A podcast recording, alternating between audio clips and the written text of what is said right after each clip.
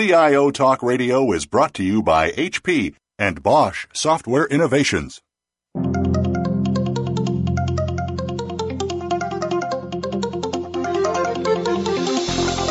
Welcome to CIO Talk Radio with your host, Sanjog Aul. All All comments, views, and opinions expressed on this show are strictly those of the host, guests, and callers. Now, here's Sanjog Aul. Hello and uh, welcome to CIO Talk Radio. To learn more about the show, please visit www.ciotalkradio.com. And as always, we invite you to join the discussion on Twitter, hashtag CTR Live, and look for this show as hashtag MNA. Today's topic is developing a mergers and acquisitions IT integration plan. And our, our guest for today's show is Karen Porter Wolf. Uh, she's the Senior Vice President, uh, Chief Information Officer with Assurant Solutions. How are you, Karen? I'm wonderful, thanks. Oh, that's awesome. And I, I did learn about your trip to Caribbean. So how's that going? We're having a good time. The the IT team and the sales team are here celebrating a wonderful 2014 in uh, beautiful Nevis uh, near St. Kitts, and um, having a great week together. That's awesome. Now, the topic that we picked up today, which is mergers and acquisitions, that's an interesting event, which uh, most organizations who want to grow quickly, and of course, that's part of their growth strategy, and it's it's something which is welcomed by the stakeholders, and it's at the same time it's dreaded by the ones who are uh, made responsible for integrating the two companies. So stakeholders want the integration to be completed in record time and that to successfully so that they can get some ROI from this. However, IT, which we are going to talk about today primarily, which is becoming a fabric for most organizations, becomes an important piece which we need to work on in terms of integration. And many a cases, there have been many, many stories about M&A working well, but IT integration fails or it gets delayed. So the ROI that stakeholders want to realize is not coming through. So that said, how about we talk about on today's show what are the challenges specifically in IT integration that we have to, uh, you know, that's a beast and we have to tame it and uh, see what is working, what's not working. So, Karen, first question for you: When we are looking at um, M&A, what is it with respect to IT someone has to do as part of due diligence so that the integration, post integration, becomes easy? Well, so typically, like any large project, once your company has you know embarked on a mergers and acquisition strategy for growth, in in most organizations, you've set out some some strategic value associated with whatever the target acquisition is, whether it's a new market, a new channel, just just uh, bigger um, geographic locations. And so, based on whatever the strategic value is, the IT organization needs to really hone in on those investments and ensure that the objectives are being met by whatever the IT teams do at the end of the you know, successful acquisition in, in that implementation plan. So as you outline a due diligence process and, you know, many teams have a lot of variations on the same theme, but, you know, at the end of the day, you're assessing the capabilities of IT, where there's gaps, uh, where there's key IT personnel that you want to keep and retain, where you're going to get the synergies that are expected out of that, that um, strategic acquisition, critical issues, risks, those kinds of things. And then, you know, in the due diligence process up front, you've got to spend the time looking at the target acquisition and ensuring that you've got the fit. And even if the business objective is just plain old growing and expanding in a new market, you will be acquiring some capabilities that could be beneficial to the um, to the to the core company in that um, in that deal. And so IT sometimes is a cost play. Sometimes you're looking at how you're going to gain synergies and, and reduce the, the IT investments that exist in the acquisition target. And sometimes it's a new strategic capability. You're buying a company because they can do something that the core team can't do. And you have to be really clear about what the purpose is so that your integration strategy mirrors the objective. Now, when we are planning for mergers and acquisition type of activities, and uh, we know both parties have to eventually come together. So there is planning happening at our end. Maybe we are acquiree or, or we are the acquirer, for example, or we are merging, so we could be mergers or equals. So it's invariably two power uh, groups, if you will, are talking about what should be retained versus what should be left out, etc. And they have their own reasons to come together. How are those intents aligned in the first place for this to really take shape in a desired fashion? Great question. That's almost always the hardest part when you're looking at something grand on the front end and your objective is to acquire an asset and integrate it back with the, the home um, company.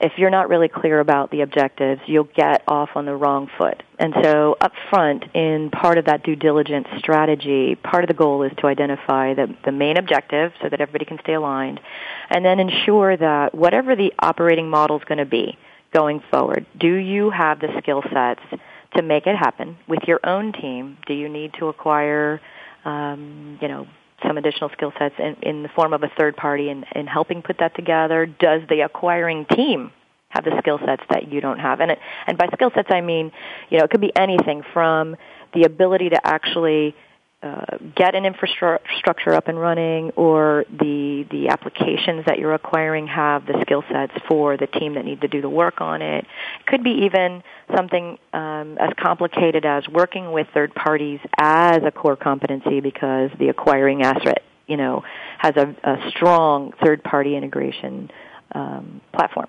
And so if you're not clear about what the objective and the operating model is, then those variables that you're going to run into when you when you try to identify who those key stakeholders are are going to have conflict. And so the the important thing is to just identify up front what the objective is and who the key players are so that any response you're taking after that is targeted to uh, clearly align towards that outcome.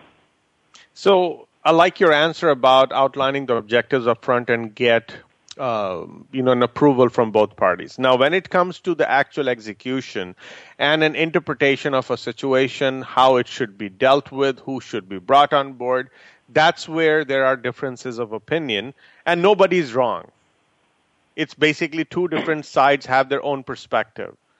Who is going to play the referee yeah, you're you're exactly right. I think the hardest part is when nobody's wrong, both sides are right, and somebody just has to decide. And so, like any large program, you typically have some path for escalation and a key decision maker maker. And at at the end of the day, in the IT world, traditionally a CIO becomes the key decision maker. And so, one of the um, models that I like to put in place is a expectation of you know basically professional behavior right? Everybody's going to have an opinion so two parties need to come together and try to influence each other towards an outcome. Uh, highlight the issues the risks and what the recommendation is on the next way you know the path forward. But at the end of the day, if there is no agreement, then those two parties need to come to the final decision maker, in this case, in this example, me, and, you know, outline their case and somebody needs to own the responsibility for that final decision. So one of the things that, that I did was early on when, when Assurant decided that they were going to pursue growth through acquisitions was I actually needed to just carve out time for a full-time person to be part of the due diligence team and running the integration strategy just because it's so time consuming.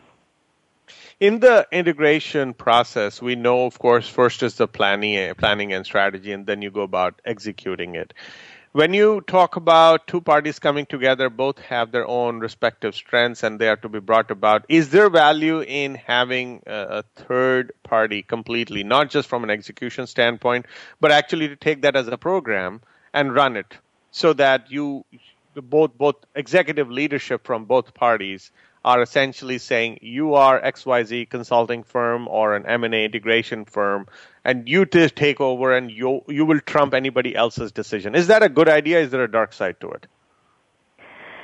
Um, I hate to give you the depends answer, but yes, it's a good idea in some situations, and in some situations, it's probably overkill. The the value of the third party is that they're a neutral um, voice at the table who can filter through a lot of the emotional issues and come up with a recommendation that meets the objectives of whatever the strategic direction is for the company. But at the end of the day, that third party sometimes doesn't understand um, the details around some of uh, the issues that are impacting a business. And so if it's a smaller acquisition, you probably don't need the overhead that comes with a third party. So it's a kind of a depends answer, and there is value in some cases to bringing in a third party. Now, when you are looking at the ROI, and that's only realized, I would say, most part when the whole thing is done, whole integration process is over. But at the same time, you can also show, like in any other initiative, that we have started looking at incremental ROI so that we are showing some wins. Is that acceptable? It has to be in the day that we're living now. We have to be able to demonstrate uh, small wins, early returns, and success stories that build on a grander objective over over time. I don't think that you can have an IT strategy where you're acquiring some entity and expect that you're going to wait 18 months before you see the return. That said, you build the plans with a you know medium to worst case scenario, and then you you hope to start achieving those returns early on. And that's easy to do if you identify it up front in a due diligence. But I mean, it's hard. It's hard to execute on. Like anything, you always get caught up in multiple priorities and distractions from other lines of business. If you are to take uh, IT integration as a program or, or a separate unit of work that needs to be completed, and you have a closed door conversation with the stakeholders, what are the directives set for you? For an acquisition, the directives set are like any major program. They are the out the outline of roles, the outline of responsibilities, the outline of the end objectives. If the team that's part of those discussions include the acquiring entity, they get held to the same standard. And so um, the the typically some of the worst behaviors are coming from you know the the core team who wants to just take the organization you're acquiring and you know fit it back into the Borg, if you will. Um, and so the, the outline of expectations up front with, with all the parties who are involved is the most important piece. And then from there, you just got to hold people accountable. Uh, you know, leadership is not it's not a one size fits all kind of approach, and each scenario requires adjusting for the, the parties that are involved. And if I were to go out and look at the weakest link in this whole IT integration process, based on your experience, whether it is a merger or, or, or merger of equals or it's an acquisition, where people drop the ball? Uh, it happens everywhere. I'm not sure there's a singular place, but for me, one of the biggest challenges is if you don't have a really good plan up front, and dedicated resources to achieving that objective, you're going to have tons of escalation that occur throughout the, the whole process of the program. And there'll be lack of alignment, there'll be infighting, there'll be, you know, passive aggressive behaviors. It's really more like a leadership thing over a large program when you think about an acquisition. And so the plan is only the first step. And then you got to work the plan and you got to hold people accountable for the pieces that were part of the plan. Um, easy to say, again, hard to do. IT can become the weakest link because we like in IT we like to talk about things that people don't understand instead of breaking it down into something that's an easy, consumable piece of information. Let's take a quick break, listeners. We'll be right back, and let's dig deeper. You mentioned that once the plan is good, then rest of the execution could be relatively easy. So, what does a good plan look like when you're talking about IT integration in an M&A? Environment. So please stay tuned, listeners. We'll be right back.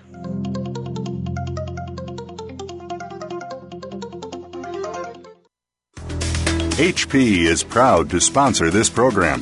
Find out how the HP as a service solution for SAP HANA can help you gain instant, impactful business results without capital investment by logging on to HP.com transform information into intelligence and a competitive advantage with a full spectrum of SAP HANA products and services from HP, a global SAP hosting partner.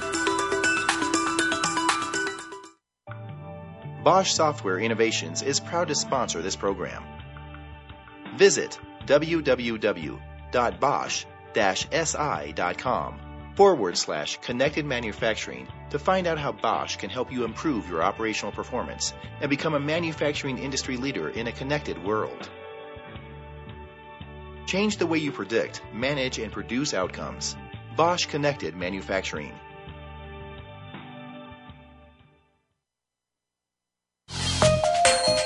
HP is proud to sponsor this program. Tap into our expertise, innovation, and services to bring your most important workloads to the cloud.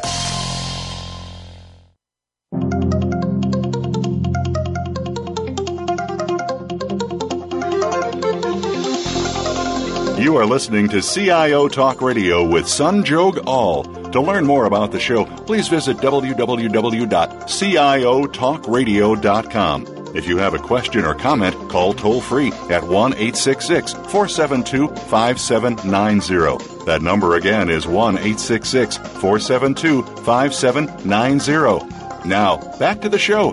Here's Sanjog Aul. Welcome back. So, if I'm asked to build a house and I'm asked to plan it the best way I can without the assurance that I'll even get a chance to live in it, then why would I plan it well and what would I do? What would be my intention? So let's take it back to the M&A integration, IT integration planning. So you invite people from both parties and say, okay, let's talk about what the plan is going to look like. And those individuals are not even sure after we get to a certain stage whether their own jobs will be there or not. So with that as a mindset, what would be the shape of a plan that would give them to give their basically allow them to give their best and as a result you get a proper plan created in place so i'm trying to put this curveball in there because planning itself and objectivity would be great but here we have people's mindset at stake you're exactly right, Sanjog. I mean, at the end of the day, there's a huge fear of job loss and what's going to happen to my family. Um, my identity could easily be tied up in the job I'm playing with a company that I work for. And so when, when you have some people's worst fears actually coming to fruition, you typically will experience the worst behaviors that people will bring to to the table. And so, if you're not able to have those really difficult conversations up front with the teams that are going to be working on the plan, the plan is only going to be as good as the people that you've got working on it. And so you actually have to spend time talking about whether or not the people who are going to be participating in that plan are going to have jobs or not have jobs.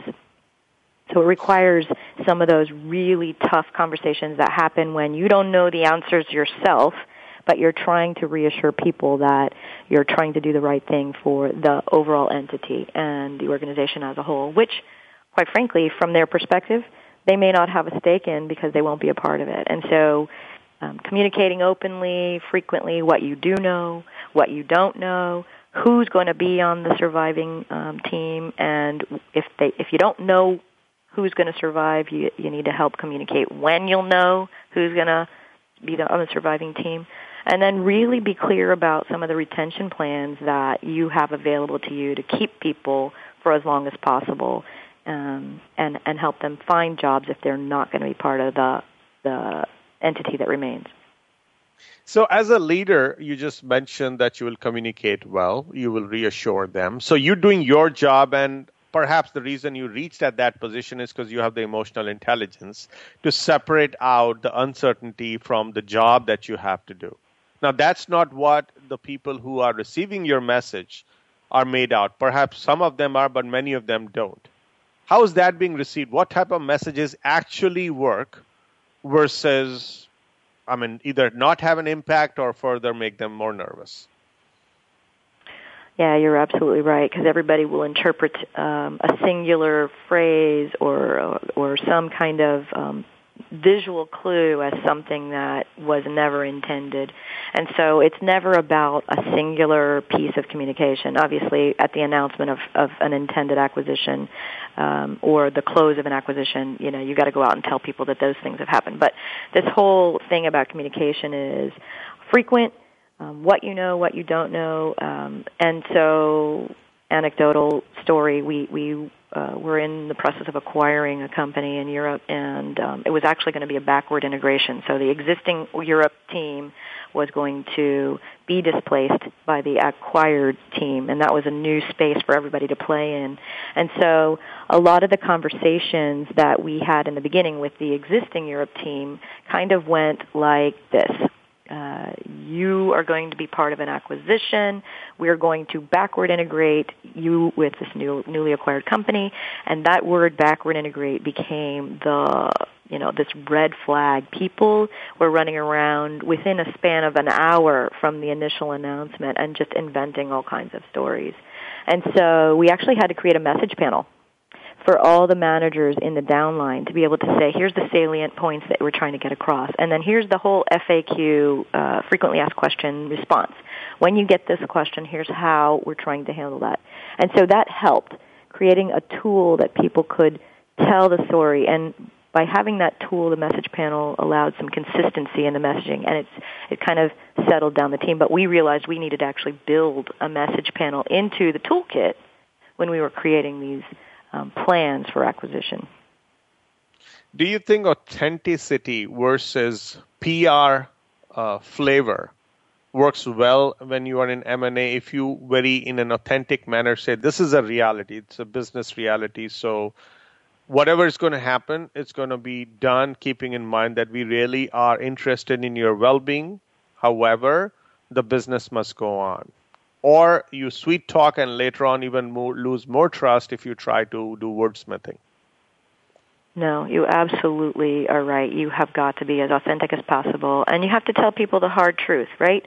At the end of the day, the way the world communicates now with information that's available at your fingertips and uh, people calling out truth and recognizing uh, lies or political um, statements for what they are, it's just not going to be an acceptable method for for talking to people anymore. And so you have to kind of put the hard things out there. And I think when you're getting into senior leader jobs and you're moving into these spaces where you're acquiring companies and you're talking about different cultures, you're talking about different um, personalities and you're really trying to make people feel like you care about them but you don't even know them you have to be as authentic as possible. And you have to you know you have to have those awfully hard difficult conversations about the well-being of the organization and the well-being of the individual which may or may not be the same thing. If you are looking at the overall planning the one which you just mentioned what would be some of the milestones of that planning, which would allow you to have uh, a decent enough blueprint of success, which can be relayed to all parties, which will do two jobs. One is it'll give clarity, and second, it'll give assurance that where do they fit in the whole puzzle, or the or the final puzzle, which will be a merged uh, set of pieces from two different entities. Good question. Hard answer. At the end of the day, there's no one size fits all, but the, the, the model and the plan on acquisitions and the milestones really do depend on what the objective is. So for example, if you're going to do a full integration, the objective is get synergies out of the organization. And the conversation you have and the milestones you have with a full integration is, we will be fully integrated when we strip $20 million out of this entity by the end of the year. And so people understand that each stage toll gate throughout the process is intended to get to this end game of $20 million in this hypothetical example. But if you're not going to do a full integration, if you're going to do some kind of hybrid, that's where the milestones get tricky. And so the the both parties having the right answer or an option that will work just as effectively as another requires negotiation, requires influence, and requires different milestones to observe. And so um, for an example, if you're going to acquire a company that has digital capabilities that don't exist in the in the um, the home entity, and that's a new capability you don't even know how to lead or grow or or even manage, you may have to create some milestones in there that talk about um, reviewing metrics that allow you to determine what success even looks like, and the success measure of that milestone is an agreement on the metrics. Um, and so the, the pragmatic approach to what does success look like, everybody's happy and everybody's playing nicely in the sandbox, requires you to have that next level and sometimes a third level of detailed conversation around um, what's what's the the level of milestone that will indicate we are making successful progress. And those dialogues need to happen because each company now we get into this new space of digital consumer, digital buying, and the world keeps changing faster and faster. So your old milestones need to kind of adapt with that. So you did mention about the messaging, which where you had that messaging panel and you told even your managers what needs to be communicated. That's awesome because that's where it'll all start. However, when it comes to the execution, and you want to have certain type of mindset created, uh, uh, you can subcultures created within the teams during that time when the M&A is in progress. That means your deputies, your lieutenants, should have some specific expectations set for them so they carry out exactly what you would have done if there were five of you. What do you do exactly. to make that happen? Um, interestingly, at some point in the past uh, two to three years, um, I had to create a, a leadership profile that talked about the competencies of people who are going to work on these acquisitions. And really, it applies across the board for any leadership discipline as IT really becomes part of the business. And it, it highlights the pieces of, of the puzzle that you're responsible for, typically the team you lead, the pieces of the puzzle you're accountable for, which is the either the discipline that you're accountable for, regardless of whether you own the bodies, and what that success looks like. So if if it is ensuring that the stakeholders are telling you they got what they wanted and they didn't get something on time just because you wanted to check the box and say you delivered something on time. They actually got something they're happy with. So an ongoing feedback loop would be part of something you're accountable for. Um, I actually call the role of a business board leader. So you're you're responsible for the board that you represent, the business you represent as an IT professional, and you need to be thinking like your business leader. It also includes the pieces that you need to inform people about and you need to um, have uh, responsibility for communicating on. So the active engagement and getting information and communicating information becomes part of the leadership profile for people who are going to be part of the acquiring entity and or the entity that's acquiring a team. And it becomes something you have to reinforce on a regular basis as the leader of those lieutenants. Let's take a quick break, listeners. When we come back, what if, let's talk about what if uh, the people who you have as deputies, who you may have groomed with leadership and other ways so that they are in sync in terms of the way things should be communicated and planned, etc. Now comes the integration, now comes the uncertainty, and there could be people who may not be buying in into what you have suggested and they could very well be your deputies and who in turn are supposed to influence people who report to those deputies. It could get interesting where there is uh, acceptance on the surface, but passive aggressive type of behavior or reluctance to really carry out the plan. Number one, how do you identify such situations? Number two, how do you handle them? Because all of this is possible. Please stay tuned, listeners. We'll be right back.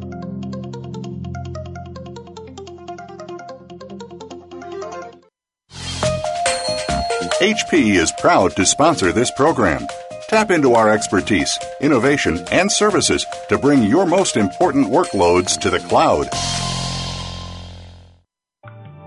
Bosch Software Innovations is proud to sponsor this program. Visit www.bosch.com si.com forward slash connected manufacturing to find out how Bosch can help you improve your operational performance and become a manufacturing industry leader in a connected world. Change the way you predict, manage, and produce outcomes. Bosch Connected Manufacturing.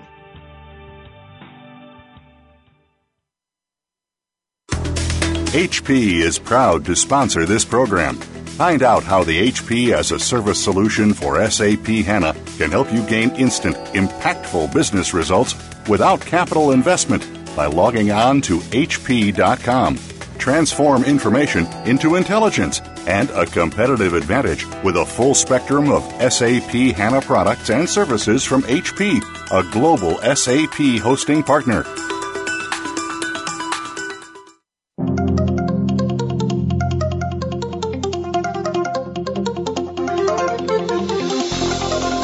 You are listening to CIO Talk Radio with Sanjog Aul. To learn more about the show, please visit www.ciotalkradio.com. If you have a question or comment, call toll free at 1 866 472 5790. That number again is 1 866 472 5790. Now, back to the show. Here's Sanjog Aul. Welcome back. So, IT integration situation, leadership has laid out, great plan. There are a few people who are not buying into it, but of course, just for the sake of, you know, tagging along, they said yes, but now they're supposed to make things happen. Leaders are clueless till the very end. What do you do, Karen? I, I love this question because regardless of whether this is tied to an acquisition or an integration or any other large project, the the, the leadership team as a whole are are either going to make or break you. And so typically when you start out everybody says yeah i'm on board and then they're they're going home and either being passively not participating waiting for something to fail or undermining um, the the initiative in their circle of influence and so at the end of the day you have to have the hard conversation you can't really get to whether or not this is just an individual who needs to be heard and once they're heard, they understand the situation has been heard, a risk has been identified, and that mitigation plans are in place, and typically they'll get on board or whether this is just somebody who's not going to make it, somebody who who really cannot make the change in the time frame you need. I mean, you just don't have 18 months sometimes for people to to eventually come around, and so. Um, you, you have to have those tough conversations. Sit down with people and say, "Hey, look, here's the situation, and here's the behavior I saw you exhibiting, and the impact of that behavior is X, Y, Z." And as a leader, I think one of the biggest challenges is really getting to the heart of when somebody's doing something that's undermining the overall objective of the team, the company, the, the, the initiative, and really getting to the heart of that specific behavior so you can call it out to them. Because, uh, you know, there's also uh, situations where people don't realize that they're doing this thing. They can't see themselves with the same eyes as, as an outsider. But then there are situations where they're deliberately just not going to get on board. And so the hard part is once you've called it out and they keep repeating the behavior, you, you have to have the conversation saying, you know what, it's not going to work. You're going to need to go. Thank you for your participation and I wish you the best in your journey ahead. And that's hard. That's really hard because a lot of senior leaders um, and junior leaders think they can save people. They think they can they're the difference maker by having the conversation and people are going to get on board and they're going to get the trust they need to be able to do what they have to do. But there are a percentage of people who just aren't going to make the change and those hard conversations really are not fun.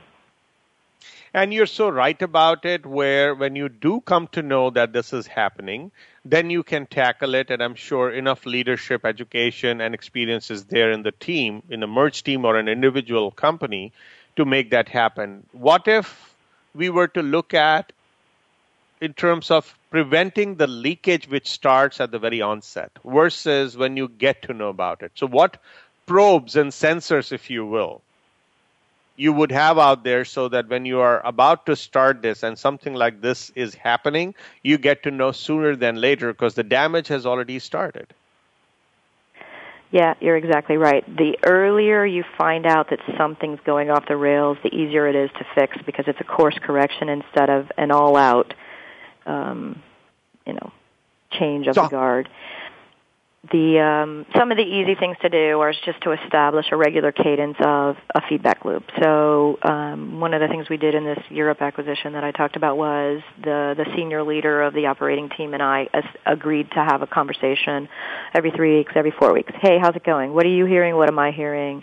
Um, I actually went out to the team and and met them and saw you know talk to them like I get that you're concerned and here's the goal and here's the objective and the team that you're acquiring so the Europe team we had that was going to go away and the Europe team we were acquiring, both of them had to have a different dialogue.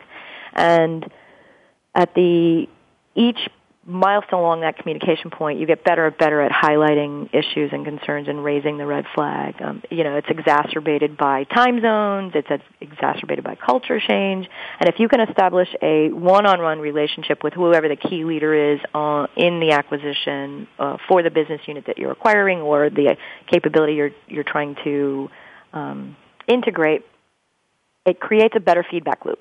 Over time, there's a better trust typically you need to do some of that FaceTime to build that level of trust because it's not just an email relationship. You you really got to know these people. Um, and so if you can get there, you, you can have early probes to help you identify when people are off course. Leaders are not always right in terms of the decisions they may make with respect to technology or what should stay and what should go. And there have been many, many cases which have been quoted where it did not make sense to the people below, but they just kept their mouth shut because of the obvious risk of losing their job in the process. How do you prevent that? Easy says, hard does. You know, at the end of the day, somebody has to make a decision to move forward with something, and and and you're right. Uh, bad decisions are made all the time. The the sad stories are when everybody else knew it and they never said anything about it. And so part of this communication is creating enough transparency, creating enough vulnerability, creating enough of a early warning system to have people finding avenues to communicate, whether it's, you know, anonymous letters to the CIO or a feedback loop or suggestions where you're anonymous, anonymously submitting um, questions, answers, those kinds of things in the beginning to ensure that you're not stepping on a landmine. Uh, clearly, you know, some decisions are just not popular and it's not a bad decision, but it's the ones that are really going to kill you down the road that everybody else knew and, and people just didn't hear about. And so the goal is to try to create a level of collaboration where people feel like they have a voice and they can be heard, but at some point you're making decisions and you're not just endlessly going through these these religious wars on technology. Looking at the overall portfolio, which could be rationalized as part of this M&A activity and the integration, what is being done in order to make sure that we get the breathing room while they may not want to give you breathing room because they want to integrate it somehow uh, quickly enough so that they realize ROI. But if you could take the time, that particular time, to clean the portfolio which is coming together, then you'd be better off. Are you offered as a leader that flexibility, that additional budget, that immunity, that breather? So the short answer is no. You're not typically given some percentage or some dollar amount that's included in the acquisition to go through and rationalize. But you got to get clever around the work effort that needs to be done with a portfolio of the acquiring company as well as your own portfolio and you're constantly rationalizing whether it's through application um, lifecycle management or some some compelling event like an acquisition to get to a place where you're rationalizing your portfolio small, medium, large.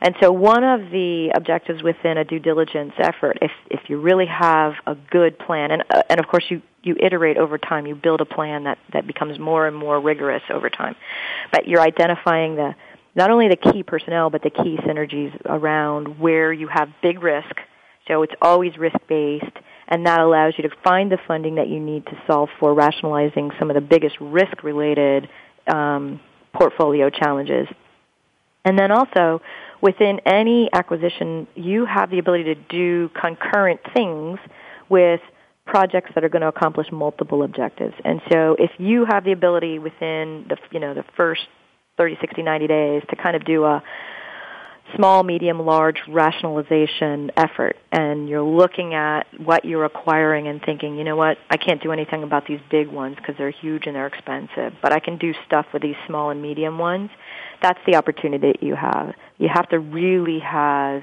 laser-like focus so that you accomplish multiple objectives with anything that you're looking at. But no, there's not typically money set aside. I think the best thing you can do in that is really have a strong governance model. What are we going to do? When are we going to do it? Who gets to decide? When we talk about IT expenses, uh, IT leaders are known to be asked for doing more for less or more for nothing. And when it comes to M&A, as we discussed, you're not given the breather. However, there has to be some budget put together for IT integration itself to go smoothly enough and not have a resource constraint.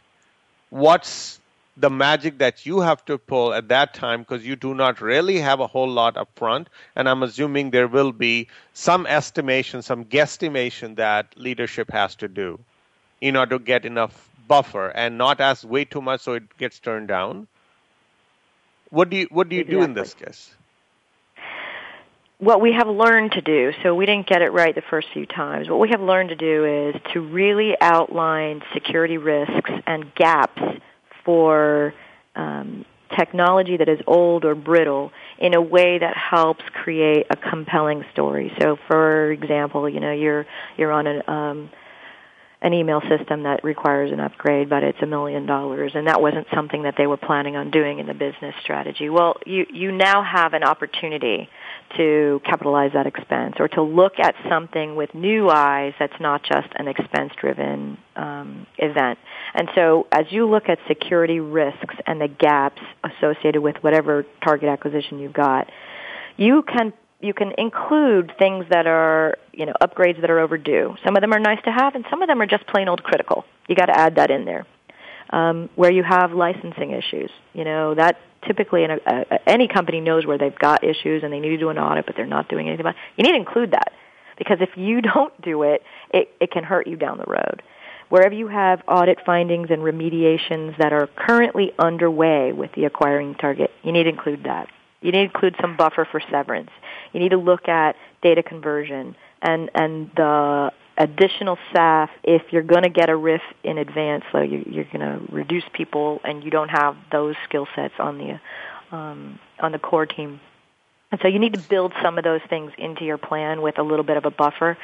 And then really, you know, spend time with your business partners on understanding that if you're not approving this full budget, here's my, you know, my my I can give up 20%, but you're going to lose these things in the the synergies. And I, I, we've gotten to the place where we can actually build in the plan for post integration spend on those types of initiatives.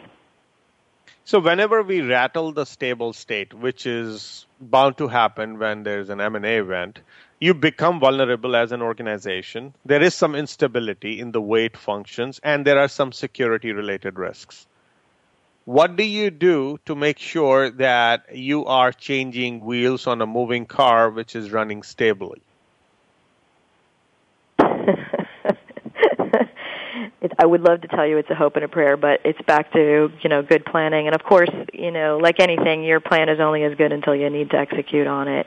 I think you know with any type of objective, you've got to have the right leaders in place with a combined entity or with an acquired entity. And the balance of leaders in the roles is, you know, there are a myriad of them. Like you, you may need to have people on site in a country who have authority and decision making capabilities they also need to be held to the standard of leadership competencies that are going to be associated with running a high performing team. So they need to be able to communicate with others and have a level of executive presence that can share risk in a way that's not perceived as the sky is falling. Um, they need to be able to influence. They need to be able to collaborate. They need to be under, understand, you know, the business at the core of how any company makes money. They need to be able to leverage their personal network, not just sit there in the role that they're created, you know, in this example in some country and not know who the key players are and key decision makers are so they can pick up the phone and make a phone call. And that's hard. You don't just do that overnight. You build a well-oiled machine over time and you start having the team members balance out the level of competencies that you need to have for an organization. I know it sounds a lot academic, but over time, if you're really keeping your eye on the ball, you're not holding players on your team who aren't able to contribute to the whole as the whole becomes different over time. You're always adding new acquisitions to the to the balance of the whole, and you're adding new leaders, and that team has to integrate too. Now, you did mention about vulnerability and instability, and for that you have to use your leadership chops to make that happen. Let's take a quick break, listeners. We'll be right back and talk specifically about the security challenges. We, it's it's it's for most organizations. It's not a matter of if, but when they would either get hacked or somewhere some compromises would be made in terms of their information security. So, what is being done now in this day and age with respect to security, information security related risk, mitigation, and prevention when it is the time for M&A? Please stay tuned, listeners. We'll be right back.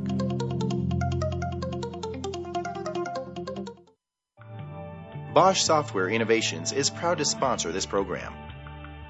Visit www.bosch-si.com forward slash connected manufacturing to find out how Bosch can help you improve your operational performance and become a manufacturing industry leader in a connected world. Change the way you predict, manage, and produce outcomes. Bosch Connected Manufacturing.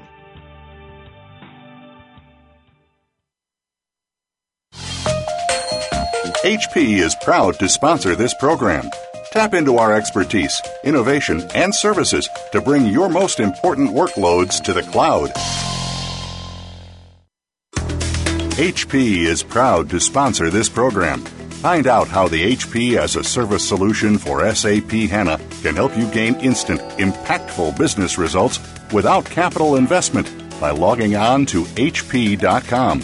Transform information into intelligence and a competitive advantage with a full spectrum of SAP HANA products and services from HP, a global SAP hosting partner.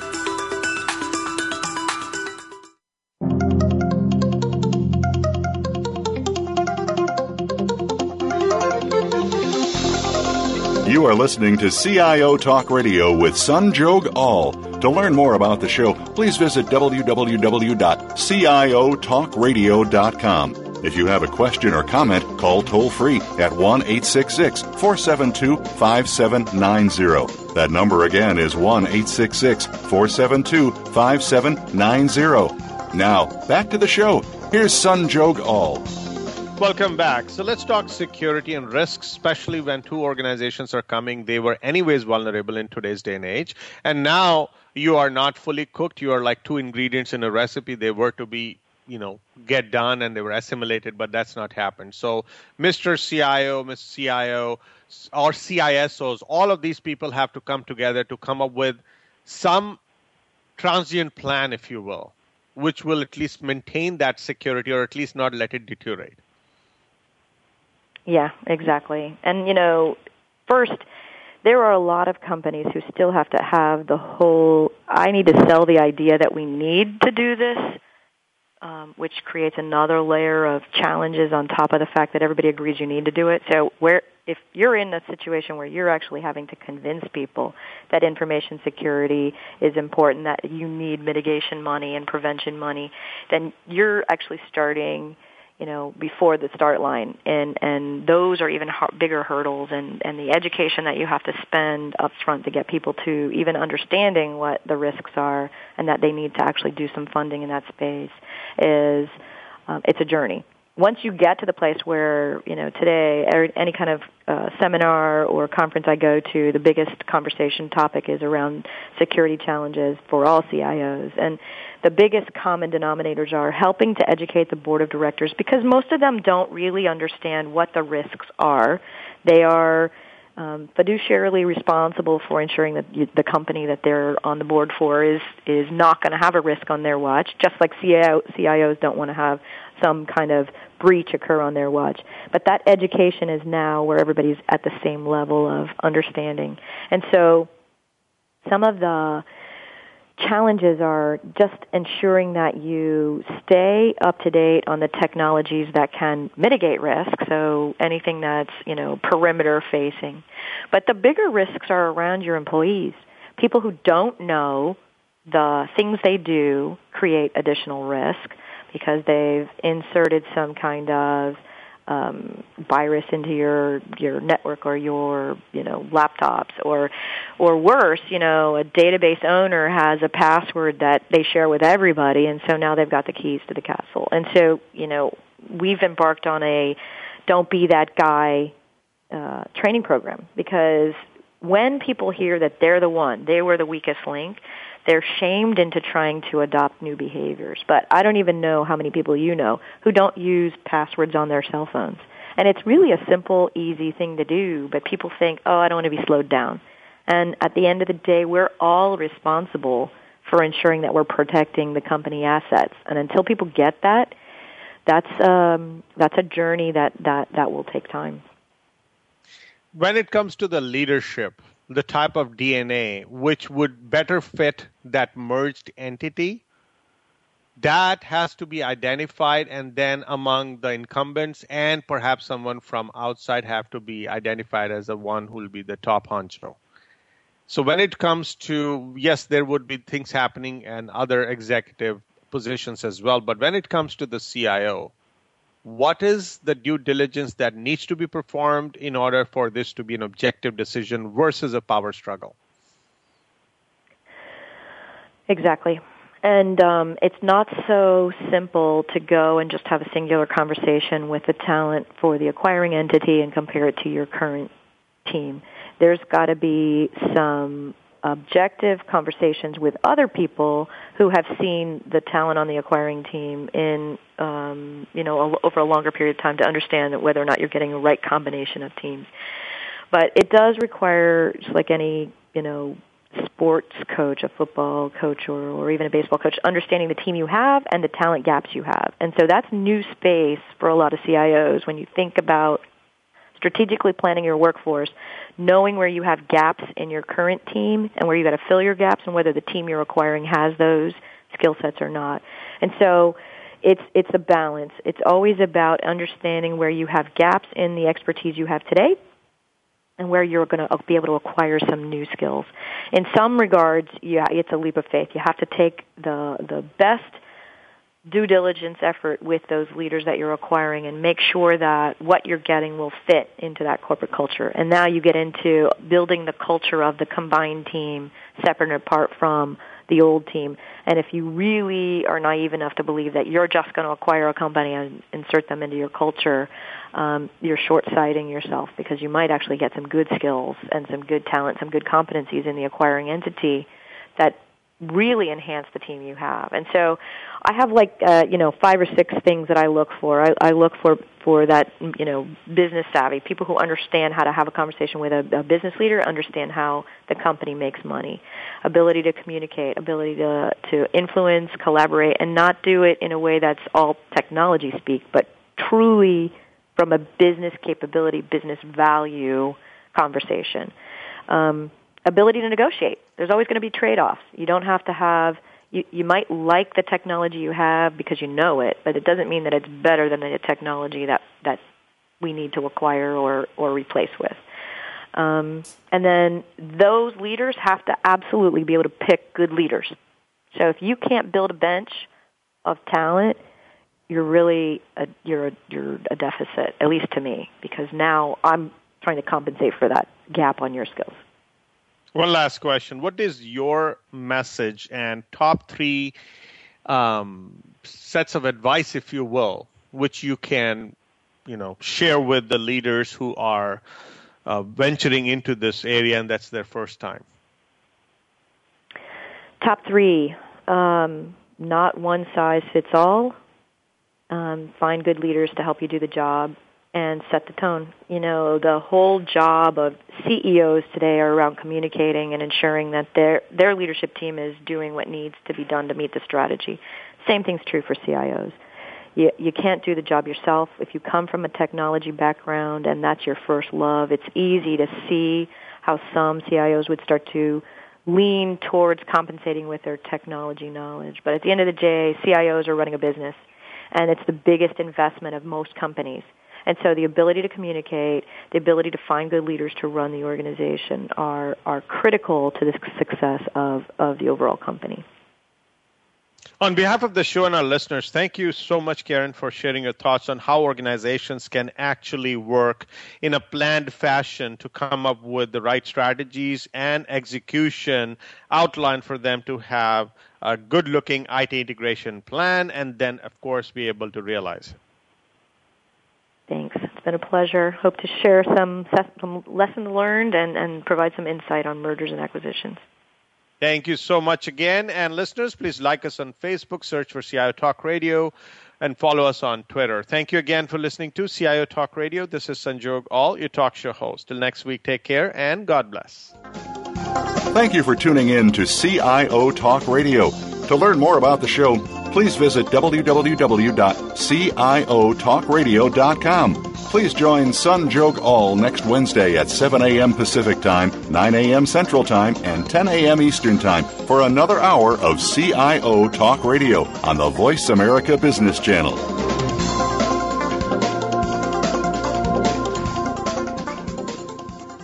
CIO Talk Radio is brought to you by HP and Bosch Software Innovations.